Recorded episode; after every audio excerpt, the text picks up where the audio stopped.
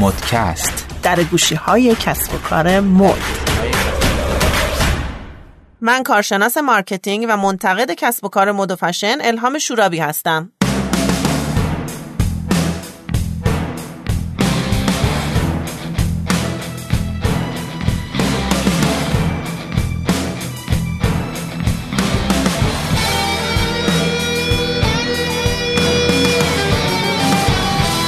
دوباره سلام. اپیزود جدید مدکست رو میشنوین. خوشحالیم که ما رو گوش میدین. علی بازم کنار منه و می‌خوایم راجع به طراحی مد و فشن تو ایران صحبت کنیم. سلام الهام. خوشحالم که دوباره تو مدکست کنارت هستم. خب خیلی هم وقت شنونده ها رو نمی‌گیریم و میریم سراغ مبحثی که می‌خوایم صحبت کنیم راجبش طراحی مد طراحی مد کلا هنر استفاده از طراحی زیبایی شناسی در تولید پوشاک و لباس و کیف و کفش و زیورالاته که کلا متأثر از فرهنگ، آداب و رسوم جوامع و نیازمندی های اقلیمی تاثیر گرفته شده. تاریخ طراحی مدم برمیگرده به اوایل قرن 19 میلادی که برای اعیان و اشراف طراحی می شده. جالب علی مهارت های خاصی برای طراح مورد نیازه اینکه خب قطعا خلاقیت داشته باشه بله. دید مناسب به رنگا زمینه و فرم داشته باشه پارچه ها رو بشناسه و بدونه که چطوری ازشون کار بگیره تو فرایند تولید پوشاک مهارت های طراحی و فنی مثل دوخت و برش بدونه. مهارت های ارتباطی مناسب و بررسی گرایش و تمایلات مشتری ها رو داشته باشه توی کارش. توانایی استفاده از برنامه های طراحی کامپیوتری که جدیدن خیلی مد شده. آره و خیلی هم طراحی خیلی خوبی دارن انجام میدن از طریق برنامه ها و هوش مصنوعی. توانایی کار تیمی داشته باشه که بتونه با همکاراش تولید کننده و مشتری ها در ارتباط باشه. و از همه مهمتر که البته از دید ما مدکستی ها از همه مهمتر اینه که شم تجاری داشته باشه به خصوص برای طراحهای آزاد و مستقل. خب البته الهام مشکلاتی هم دارن. نبود جایگاه مناسب و تعریف شده برای این شغل در ایرانه. نبود ارتباط مناسب بین طراحان و تولید کننده هاست به نظر من. و نبود قانون کپی رایت که. خیلی مهمه. و عدم حمایت از سوی مسئولان. و یه چیزی که خیلی شایعه به نظر من کپی برداری از نمونه های خارجی بدون نگاه هنری و بومیه به نظر من که واقعا نیست. و اینکه به نظرم نبود یه مقطع تحصیلی خیلی خوبم تو دانشگاه های ایران می‌تونه خیلی مضر باشه برای این حرفه. امروز راجع به اینا خیلی صحبت می‌کنیم. خیلی جالبه.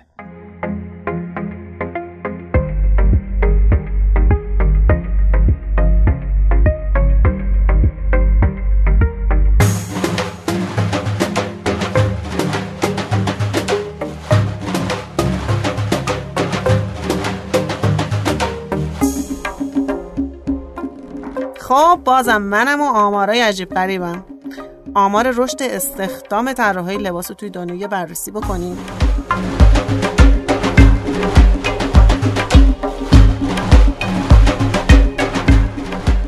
آمریکا تا سال 2020 پیش بینی شده که بدون رشد توی این حوزه طراحهای لباس به کارشون ادامه میدن. خب این یه جورایی خوبه یه جورایی هم بده. طراحهای لباس خیالشون راحته. که یکی نمیاد رقیبشون باشه ولی این نشون میده که قرار نیست این رشته خیلی هم آدم جدید بهش اضافه بشه و فکرها و طرحهای جدید توی آمریکا اضافه بشه. ولی برای سایر مشارق 14 درصد پیش بینی می‌کنن.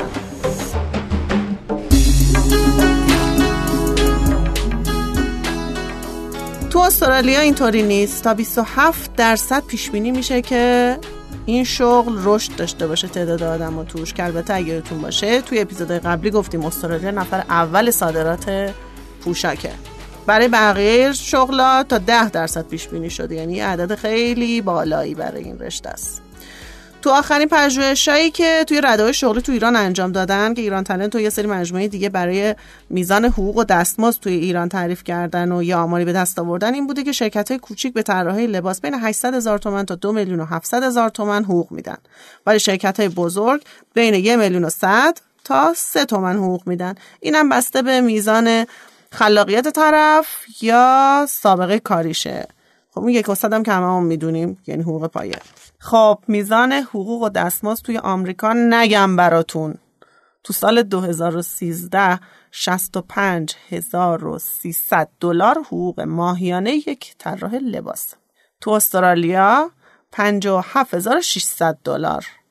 به پول ما چقدر میشه؟ به 12 تقسیمش کنیم. ضرب داره امروز نمی‌دونم 13 تومن 12 تومن 11 تومن چقدر خیلی میشه. انگلستان یه junior 24300 دلار در سال حقوق می‌گیره و یه آدم senior بین 34000 تا 91000 دلار حقوق می‌گیره. چیزی نیست چیز 30 میلیون تومن خودمون تو ماه و به نظر من واقعا در شأن این شغل نیست. یه چیز جالب دیگه شخصیت های مناسب این شغل. شاید یکی از ایرادایی که ما داریم اینه که آدمای درستی رو برای این کار استخدام نمی کنیم شاید ما بلد نیستیم که برای این کار مناسبیم یا نه. Anyway شخصیت های INFJ نمی‌دونم تستای MBTI رو می‌شناسین یا نه. اگه نمی‌شناسین حتما برین تو سایت های ایرانی. داره. حتما این تستا رو بزنید بدونید آیا جای درستی نشستیم یا نه. شخصیت های INFJ آدمایی که خلق آثار منحصر به فرد می‌کنن با کمک خلاقیت و ایده و تواناییاشون و با هنرشون موثرن تو جامعه. ENFP ها هم مناسب ترین آدما هستن برای این شغل. علاقمند به فرایند خلاق و چالشی تو ارتباط با دیگرانن. محیط تو شرایط کار منعطف دوست دارن مستقلا خوب عمل می‌کنن ولی دوست دارن با دیگرانم تبادل نظر داشته باشن. ISFP ها گروه سومن کسایی که علاقه به کار با دست و حواس پنجگانه دارن از ساختار و مقررات زیاد خوششون نمیاد و دوست دارن کارهایی رو انجام بدن که تو فضای منعطفه.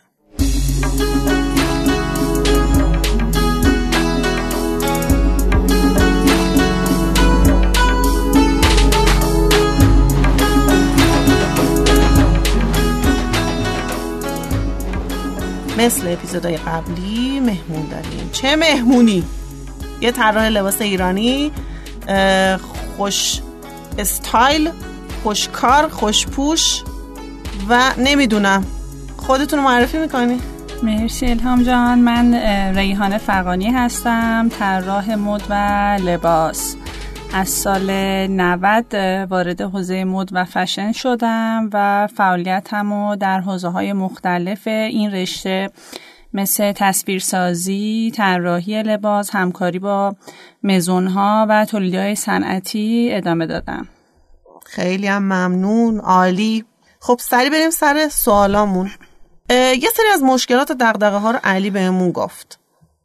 که طراحای لباس دارن ولی من فکر می‌کنم که بیشتر بهتره از زبون یه طراح لباس بشنویم که دغدغه و مشکلاتش چیه و راجع به یه سری مسئله با هم دیگه صحبت بکنیم اولی مسئله که دوست دارم با هم صحبت بکنیم راجع بهش اینه که به نظر تفاوت طراحی لباس برای تولیدی با یه طراحی هنری یا برای یه کار شخصی دوزی چیه؟ فکر می‌کنم این توی هر سه مورد اینها هم تو سبقه داری و کار کردی. خب اگر اشکال نداشته باشه من یه مقدمه در رابطه با این سالی که پرسیدی بگم. عالی میشه. آره ببین نگاه کن ما تا سالیان سال یه رشته داشتیم به اسم طراحی دوخت که در واقع خیلی به عنوان رشته ای که به عنوان بچش بیزینس و اون چیزی که تو جامعه ما جایگاه خاص و ویژه داشته باشه بهش نگاه نمی‌شد و کلا لول خیلی بالایی نداشت تا سالیان سال. ولی یهو با باز شدن فضاهای مجازی توی زندگی مردم. و آشناییشون با فضاهایی مثل اینستاگرام و فیسبوک و پلتفرم‌های دیگه کم کم چیزی به اسم فشن و مد وارد ایران شد. مردم چشمشون عادت کرد به دیدن طراحی های خاص دیدن مدل های متفاوت با برندهای مختلف دنیا آشنا شدن و کم کم این رشته مورد توجه قرار گرفت. درست. اما پایه ریزی هاش مال همون سالیان قبل بود. یعنی پایه ریزی درستی نداشت. امروزی نبود. update با دنیا نبود. هنوزم که هنوزه ما ایرادات خیلی زیادی توی دانشگاه هامون داریم و دانشجوها که از دانشگاه فارغ و تحصیل میشن نیاز دارن که حتما در خارج از دانشگاه کلاس های مختلفی برن تا بتونن خودشون رو بروز کنن. حتی شاید مجبور باشن که به خارج از ایران برن. وقتی که برمیگردیم به سمت تولیدی ها و اصلا به عرصه تولید پوشاک در ایران نگاه می‌کنیم تا قبل از این صرفا اینجوری بوده که یک لباسی تولید بشه که مردم فقط نیاز به پوشاکشون رو برطرف بکنن. حالا جدیدن از جنبه زیبایی هم دارن بهش نگاه می‌کنن که چجوری چی تولید بکنیم که مطابق مد روز دنیا باشه و نیازهای بسری و زیبایی شناسی مردم در واقع تعمین بکنه. ولی هنوز این فرهنگ بین تولید کننده ها جا نیفتاده. یعنی تولید کننده ها روند کار رو مثل همون قبل می‌دونن که یه چیزی رو بیارن یه پارچه رو انتخاب بکنن یه طرحی عکسی چیزی داشته باشن یا یه نمونه داشته باشن همونو بزنن و بفروشه. و خیلی دیگه به بقیه ماجراها فکر نمی‌کنن. خب، حالا خب میفروشه حالا به نظره ببینیم با این سمتی که یعنی به این سمتی که داریم میریم ما واقعا تولید کننده ها باید بیان جوری از طراح استفاده بکنن که بتونن از نظراتشون بهره ببرن و همینطور مطابق مد دنیا پیش برن. البته که ما زیر ساخت های جامعهمون خیلی جوری نیستش که پذیرای هر نوع مدی باشه. ما اگرم بخوایم مدی رو وارد کشور بکنیم باید جوری باشه که بتونیم با فرهنگمون هماهنگش کنیم چون بالاخره ما محدودیت های زیادی توی ایران داریم. خب برمیگردیم سر سوال اولمون. تفاوت اینا با هم چیه؟ یعنی اینکه یه تولیدی نیاز داره اصلا به طراح لباس یا نداره این چیزایی بود که داشتی می‌گفتی. فرقشون با این کار شخصی دوزی تولیدی و هنری چیه؟ آیا یه طراح نیاز دارن کارشناس خودشون رو نیاز دارن باید شاخهای مختلفی بشن اینها یا یه نفر می‌تونه برای همه اینها کار بزنه؟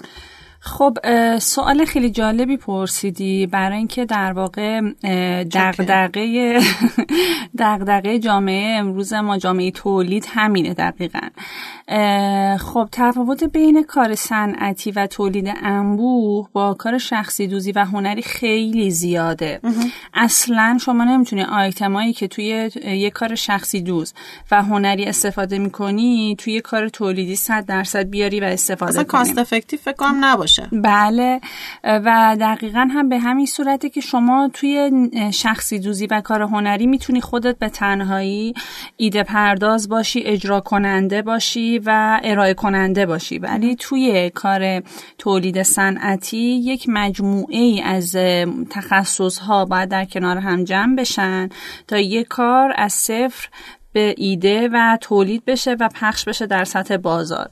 که اینا واقعا کار یک نفر نیست. طراح یک بخش کوچکی از این مجموعه رو تشکیل میده که حالا بازم جایگاهش هنوز توی تولید صنعتی جا نیفتاده.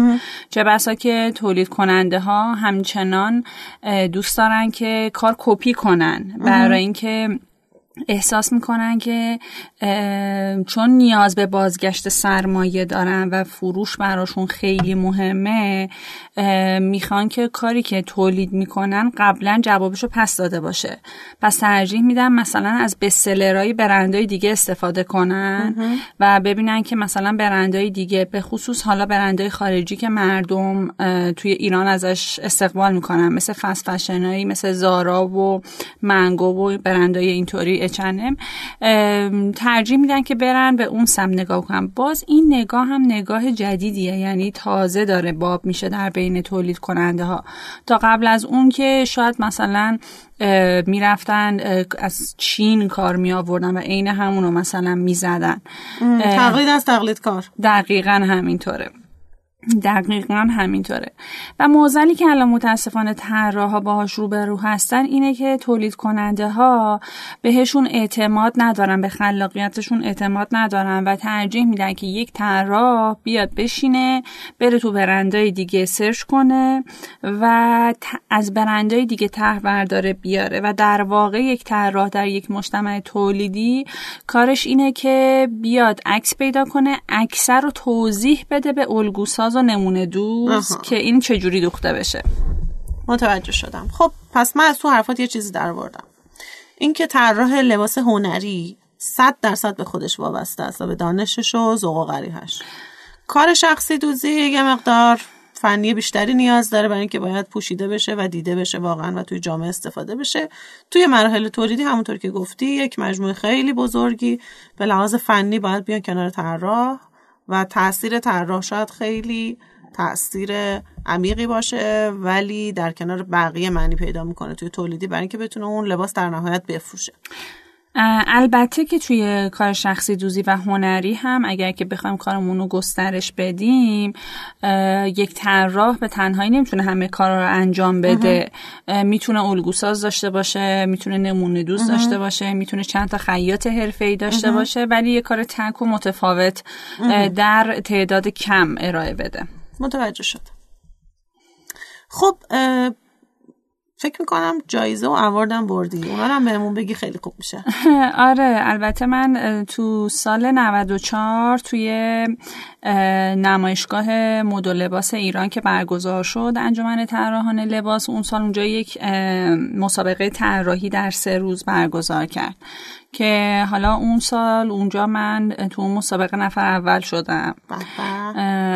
ببینید چه مهمونایی میاریم برامونا مرسی لطف داریم. ولی خب حالا باید بگم که جا داره که واقعا روی این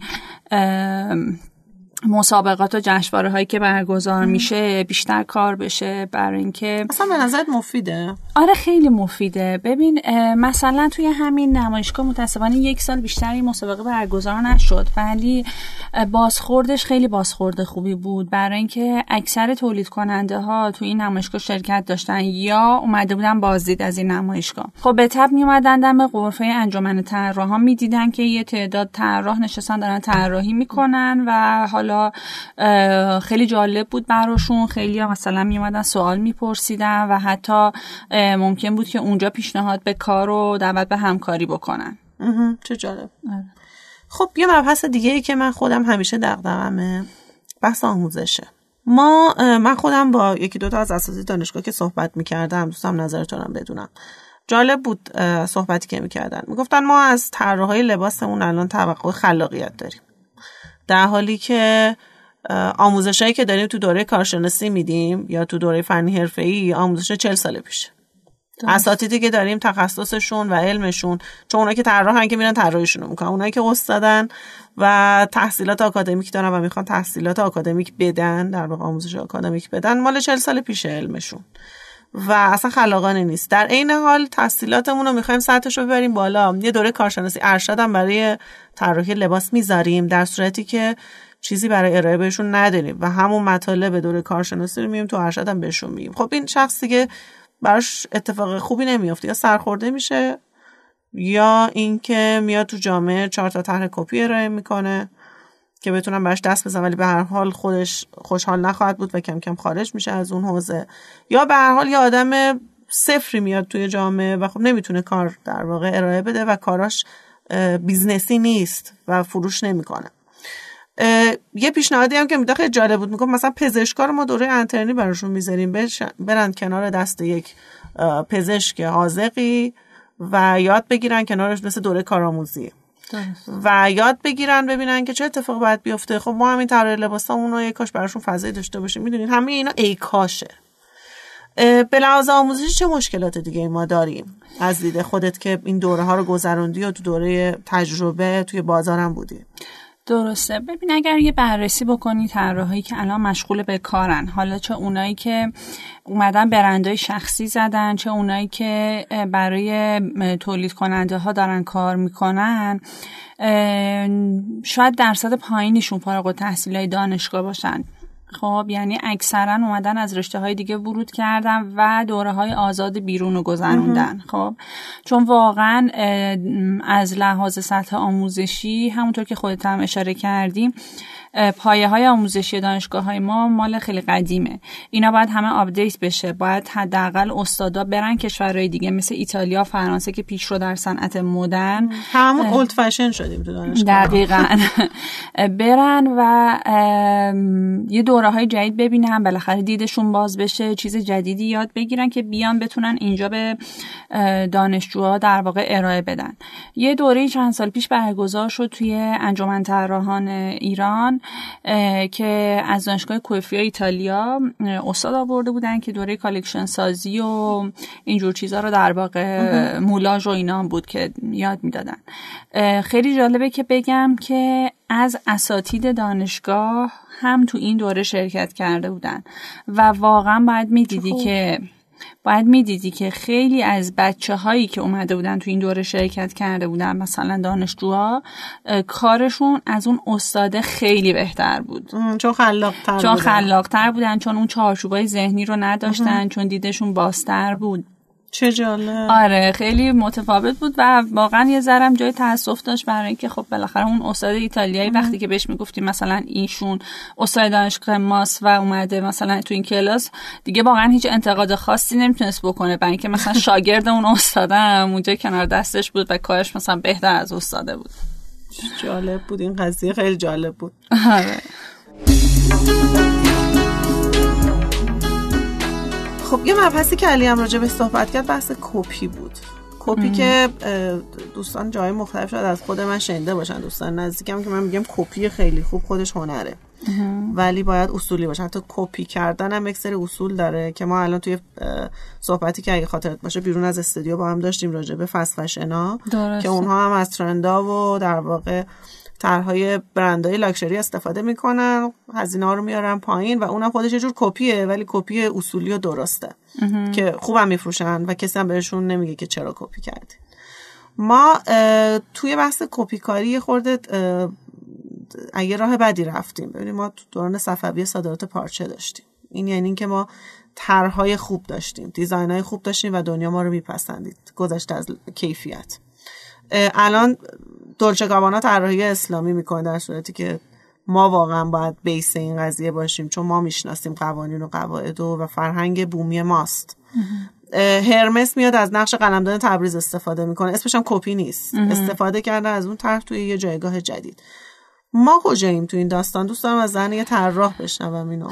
خب ببین همونطورم که خودت گفتی کپی کردن یه اصولی داره و معمولا توی رشته های هنری برای اینکه یه کسی قوی بشه و مهارتی به دست بیاره معمولا سعی می‌کنه که یه سری چیزا رو کپی کنه مهارت پیدا کنه بعد کم کم مهندسی معکوس کنه. آره که مهارتش انقدر زیاد بشه که بتونه ایده های داخل ذهن خودش رو پیاده بکنه.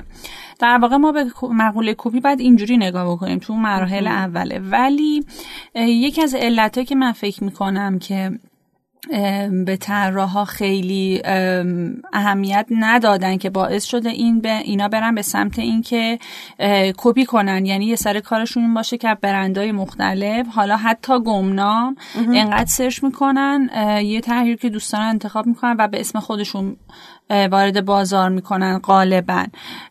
این به خاطر اینکه در دوره های مختلف خیلی اجازه رشد به خلاقیت دانشجوها نمیدن و به خلاقیت طراحا خیلی مجال نمیدن. اکثرا می‌خوان که همون کار کپی باشه. خب این همینطوری رشد می‌کنه میاد بالا. تو فضایی هم که جا برای ارائه خلاقیت آدم نباشه آدم ترجیح میده که همون چیزی که پسندیده شده قبلا تو بازار همونو بیاد حالا استفاده بکنه. ولی خب چه خوبه که حداقل اگر کاری رو می‌خوایم کپی بکنیم سعی کنیم یه بخش هایش رو استفاده کنیم و بقیه رو شخصی کنیم. یعنی حتی ما داریم میگیم که توی مبحثی داریم توی مد که میگیم حتی لباسی که شما میری حاضری می‌خری. چه خوبه که یه بخشی از اونو شخصیش کنی. یعنی دکمش رو حتی عوض کنی. خب یعنی صد درصد عین اونو نپوشی. دکمش رو مثلا یه چیزی بگیری متفاوت. حتی مثلا یه گل سینه بزنی روش که متفاوت بشه.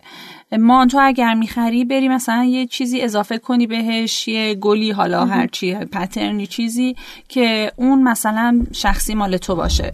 خب یعنی یک دستی درش برده باشیم. ولی خب متاسفانه الان طور که خودت هم گفتی اکثرا میان کپی می‌کنن. حالا شاید کپی خیلی خوبم نباشه. کپی لول خیلی پایین.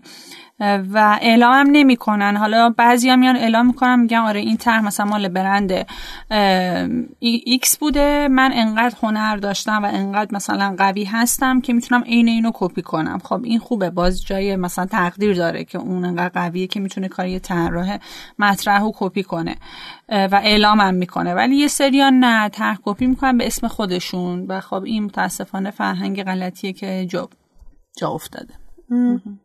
یه چیزی از توی صحبتات من در آوردم که یه سوال بعدیمون بود. اتفاقا این دوتا به هم مربوطن. ببینید ما یه سری محدودیت ها داریم توی ایران توی ارائه بعضی از کارهای هنری که مد فشن به خاطر مسائلی که داره مرتبط با حالا شریعت ماست و اینها توش وجود داره. ما یه سری محدودیت داریم و نمی‌تونیم کارمون رو نشون بدیم. کاری رو که متعلق به ماست. کپی رایت هم نداریم. جایی برای, برای ارائه کارمون نداریم. به خاطر همین اگر من کارم خوب باشه اون آدمایی که میان توی فضای خصوصی که من مجبور شدم تو اون فضای خصوصی کارمو نمایش بدم کارو دیدن و از روش کپی کردن و من هیچ جوری نمی‌تونم ادعا بکنم که مالک این دیزاینم یا من اولین بار این کار کردم. و به نظر تو این محدودیت هایی که توی ارائه وجود داره کمک نکرده به این قضیه؟ ببین ما توی تبلیغات رسانه‌ایمون محدودیت داریم. اجازه نداریم تبلیغات کنیم. برای کار فشن و مد و حتی مزونای دم دستیمون هم نمی‌تونن این کار رو انجام بدن. شو زنده نداریم. محدودیت داریم روی این قضیه. به نظر تو این که ما این همه اینها رو داریم زیر زمینی می‌کنیم باعث نشده چه آهی کشیدی. باعث نشده که در واقع تملک ما روی اون طراحی که داشتیم از دست ما گرفته بشه. چرا؟ خب البته برای این قضیه الان اتحادیه پوشاک اومده یه فکرایی کرده. طرح شیماره مثلا تو می‌تونی بری طرحت که خیلی خاص باشه و مطمئن باشن که یعنی بیای ثابت کنی که مثلا من این طرح خودم زدم و کپی از جایی نیست. کد بهت میدم و در واقع طرح ثبت می‌کنی و قابل پیگیریه. توی این مرحله. البته قابل پیگیری بودنش خیلی نمی‌تونی واقعا بری دنبالش با توجه به سیستمات حالا قوانینی که داریم. ولی من نمی‌تونم مزون به مزون بگردم ببینم دارم رو من کار دقیقاً دقیقاً همینطوره. این یه چیزی که برای فرهنگ سازی بشه که خب حالا خیلی کار داریم تا به اونجا برسیم. ولی حالا اولین قدمی که اتحادیه پوشاک اومده برداشته که در واقع برای طراحا اینو در نظر گرفته یه طرح شیما بابت طرحی که شما خاص و متفاوته و اونا رو خودت ایده دادی اون کدو بهت میده که به اون طرح به اسم خودت ثبت میشه. خب یه بحث حقوقیه ولی من فکر می‌کنم اگر ایجاد فضای باز برای نمایش وجود داشته باشه کسی که کپی می‌کنه خیلی زودتر تشخیص داده میشه. ببین ما سلیقه مردممون رو با توجه به چیزی که می‌بینن تغییر میدیم. ما موسیقی که مردم دوست دارن بر اساس چیزی که میشنون می‌تونیم تغییر بدیم. یه زمانی موسیقی فاخر داشتیم و مردم ما همه موسیقی فاخر رو میپسندیدن. بعد پاپ اومده تو دنیا خب الان یه مقدار داستان فرق کرده. توی حوزه مد و فشن هم همینه. مردم ما آن چیزهای آن مانتوهای زشت تکراری رو که توی هفته تیر می‌بینن میشه سلیقشون ولی اگر فضا بازتر باشه از دید خود من این اتفاق میافته که مردم سطح سلیقه‌شون که میره بالا هیچ تشخیص میدن که کی بده یا کی کپیه. ببین یه نمایشگاه گذاشتن خانم میلانی کپی بود از طریق رسانه های در واقع جمعی و شبکه های اجتماعی که خیلی خیلی کمک می‌کنه تو این حوزه. قشنگ همه اومدن گفتن نه کار تو کپی است. و هیچ کس هم نتونست دفاعی بکنه از این قضیه. توی بحث لباس و اینها هم شاید الان بتونیم بگیم که کسایی که تو این حوزه فعالن وقتی طرح طراح می‌بینن بگن ای این کپی فلانیه. ولی مردم عادی شاید تشخیصش ندن. چرا؟ چون نتونستن که به راحتی ببینن.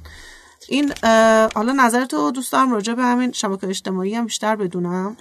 آره خب ببین اینی که گفتی دقیقا درسته. ما چون هیچ چیزی به اسم فشن شو نداریم تو ایران به اون شکلی که یک سری برند بیان تو شرکت بکنن ایده ها و تولیدات خودشون رو بیارن اونجا نشون بدن. پلتفرم نمایش ما یه چیزی مثل اینستاگرامه. خب اینستاگرام هم باز هزاران یا میلیون ها نفر اونجا و خیلی در کمتر از صدام ثانیه ته و کپی می‌کنن. و قبل از که تو به جنبی بخوای ته تو به تولید برسونی می‌بینی اون زرنگی تر بوده و ته تو رو زودتر تولید کرده حتی.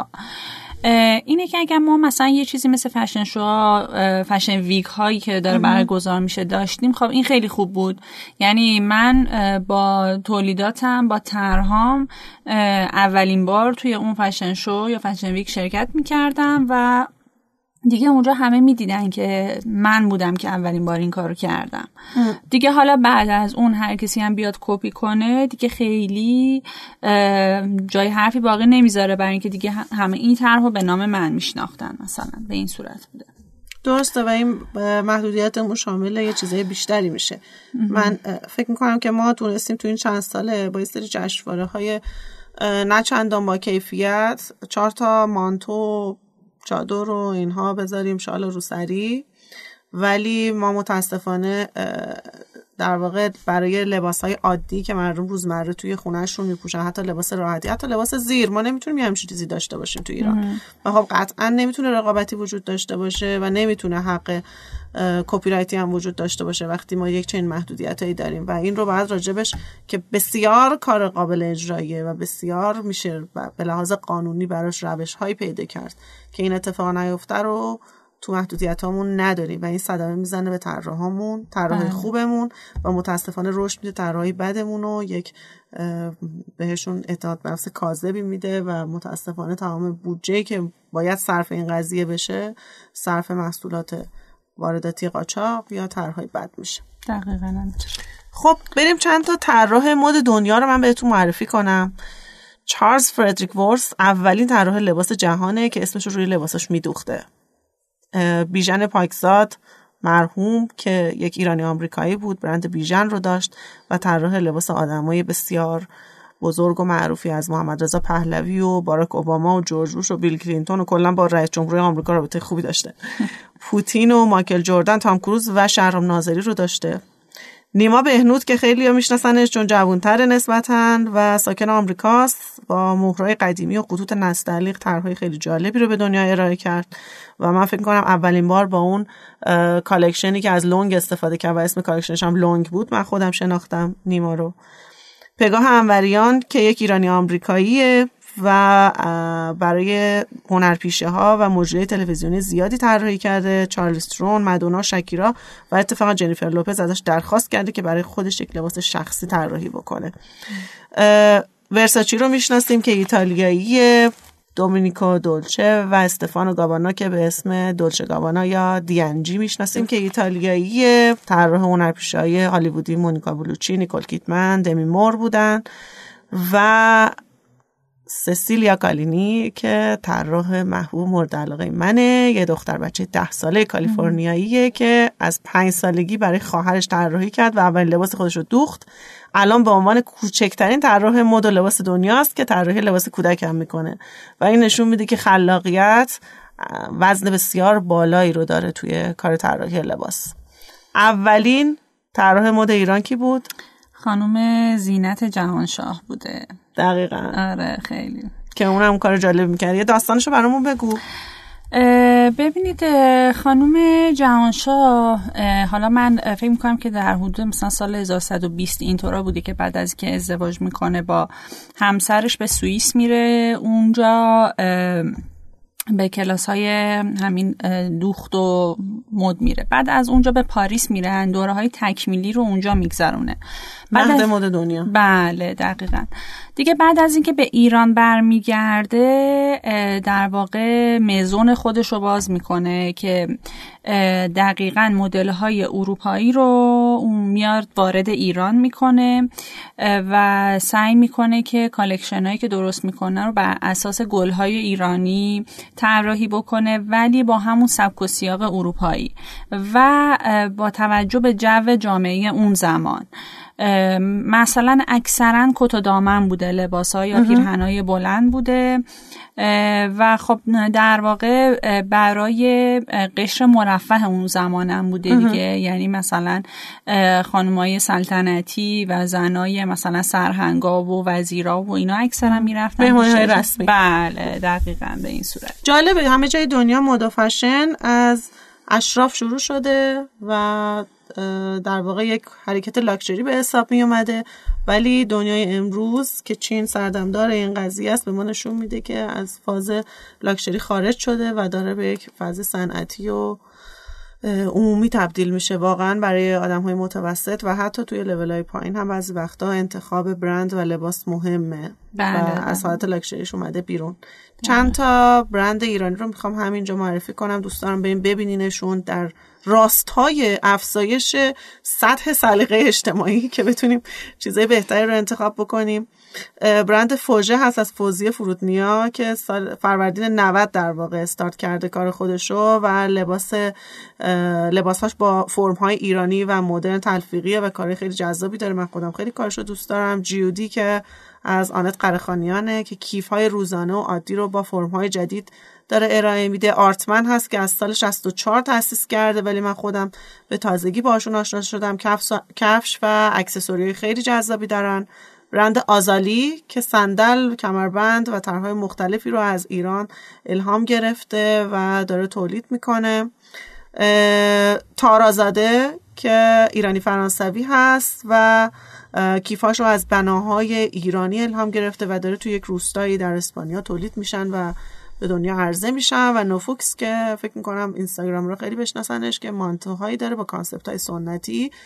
که بسیار زیاد ازش کپی شده ولی می‌تونین کیفیت اولیش رو ببینید. خب من جا داره یه دونه برندم اینجا اضافه کنم. برند کیف جوان که ترکیبی از چرم و چوب و فلزه و عالی. واقعا کارشون اه، زیباه یعنی یک اثر هنری رو شما با خودت هم می‌کنی می‌بری عالی. اینم من میرم می‌بینم. ندیده بودم آره. خب می‌خوام یه کاری بکنم. همیشه میگیم که طراحمون چند تا طرح رو معرفی کنه که ما بریم باشون صحبت کنیم. این دفعه می‌خوام حرکت برعکس بزنیم. چند تا طراح رو من پشت سرم اسم می‌برم. لطفا نظرت رو راجع بهشون بگو. هر کامنتی که داری هر چیزی. و بعدا راجع به اینا بیشتر صحبت می‌کنیم. خب؟ آناسانی آناسانی به نظر من خیلی باهوشه و از المانایی استفاده می‌کنه که المانای سنتی ایران و کاملا ایرانی دقیقا. استفاده می‌کنه که با یک دید جدید که شاید ماها همه دیدیم ولی خیلی بهشون توجه نکردیم. به نظر من داره اونا رو زنده می‌کنه دوباره. مجموعه جدیدش هم که دیدیم با calligraphy بله. همکاری کردم با آقای فرشاد آل خمیس بله. خیلی مجموعه فوق العاده ای شده. فرناز سلمانی؟ به نظر من بیشتر از اینکه یه طراح باشه یک business woman خیلی تواناییه. معلوم نشد مثبت یا منفی ولی حس شما گرفتم. سایه موسوی؟ ایشون هم به نظر من در واقع خلاق به معنای تولید کننده خوبیه. شاید مثلا طراح خیلی خلاقی نباشه ولی طرحهای خلاقانه رو خیلی خوب به عرصه ظهور میرسونه. بهنام بختیاری؟ آقای بهنام بختیاری هم که خب به حال ایشون هم سعی کرده که یک برند ایرانی راه اندازی بکنه و دید جدیدی رو وارد کرده دیگه. خیلی محافظه کارانه جواب میدیم بهنام بختیاری میشه گفت از خوششانس ترین ها توی بعضیا میگن در زمان مناسب مکان بله. مناسب اتفاقای خوبی براشون میفته دقیقا, دقیقا. میترا تمجیدی؟ خب ایشون در عرصه نمایش فعال هستند. کار طراحی لباس نمایش فعالیت دارن که خب به حال جزو اساتید هم هستن دیگه. دقیقا انشالله که بتونیم توی. شام- اپیزودهای بعدی هم داشته باشیمشون کنار خودمون. سمیرا ابراهیمی؟ خب ایشون بیشتر فکر کنم که کارای شخصی انجام میدن یعنی کانسپچوال. آره یه مقدار فضای کاریشون متفاوته. مثلا اگر بخوایم بگیم که به عنوان طراح مدی که یک بخش اعظم جامعه ای رو در, بر بگیره اینطوری نیستش. یه مقدار کارشون شخصی تره پگاه خسروی؟ خب یک حرکت جالبی دارن انجام میدن و توضیح دادن سبک های مختلف هنریه حالا می‌تونه که خب یه مقدار دقیق تر باشه ولی این هم به نظر من قدم خوبیه. کار خودشون چیه؟ ام، طرحهای خودشون رو نظری ندارم. مرسی. بهنود جواهرپور. اه، بهنود جواهر شخص. آره خیلی خیلی پرهاشی است و من حالا فکر می‌کنم که صحبتی نکنم بهتر داخل این همه هاشیه ولی خب به آره آدمیه که موافقا و مخالفای خیلی زیادی خیلی داره و میشه گفتش که این خودش خوبه چون دیده بله. شده و جناب آقای دکتر امیر راد خانه مد راد دارن دیگه بله. ایشون هم توی زمینه پوشاک آقایون کچه البارای آقایون خیلی خوب به نظرم دارن عمل می‌کنن. و حداقل اینه که کاری که برای هنرپیشه های ما دارن انجام میدن خیلی کار متفاوتیه. دقیقا ایشون روی سلبریتی ها بیشتر کار کردن و یک استایلیست دارن که انشالله توی اپیزودهای بعدی از این خانم بله. دعوت می‌کنیم. در سطح بین المللی کار می‌کنن و لذت می‌بریم از کارشون مرسی ما رو گوش کردین. طبق معمول توضیح میدم که پادکست مودکست رو می‌تونید از شنوتو گوش کنید. شنوتو یک پلتفرم هست برای شنیدن پادکست ها از همه شما ممنونم که ما رو گوش کردین. و خوش بپوشید. خدافز ممنون. منم خوشحال شدم که در کنار شما بودم و خدا نگهدار.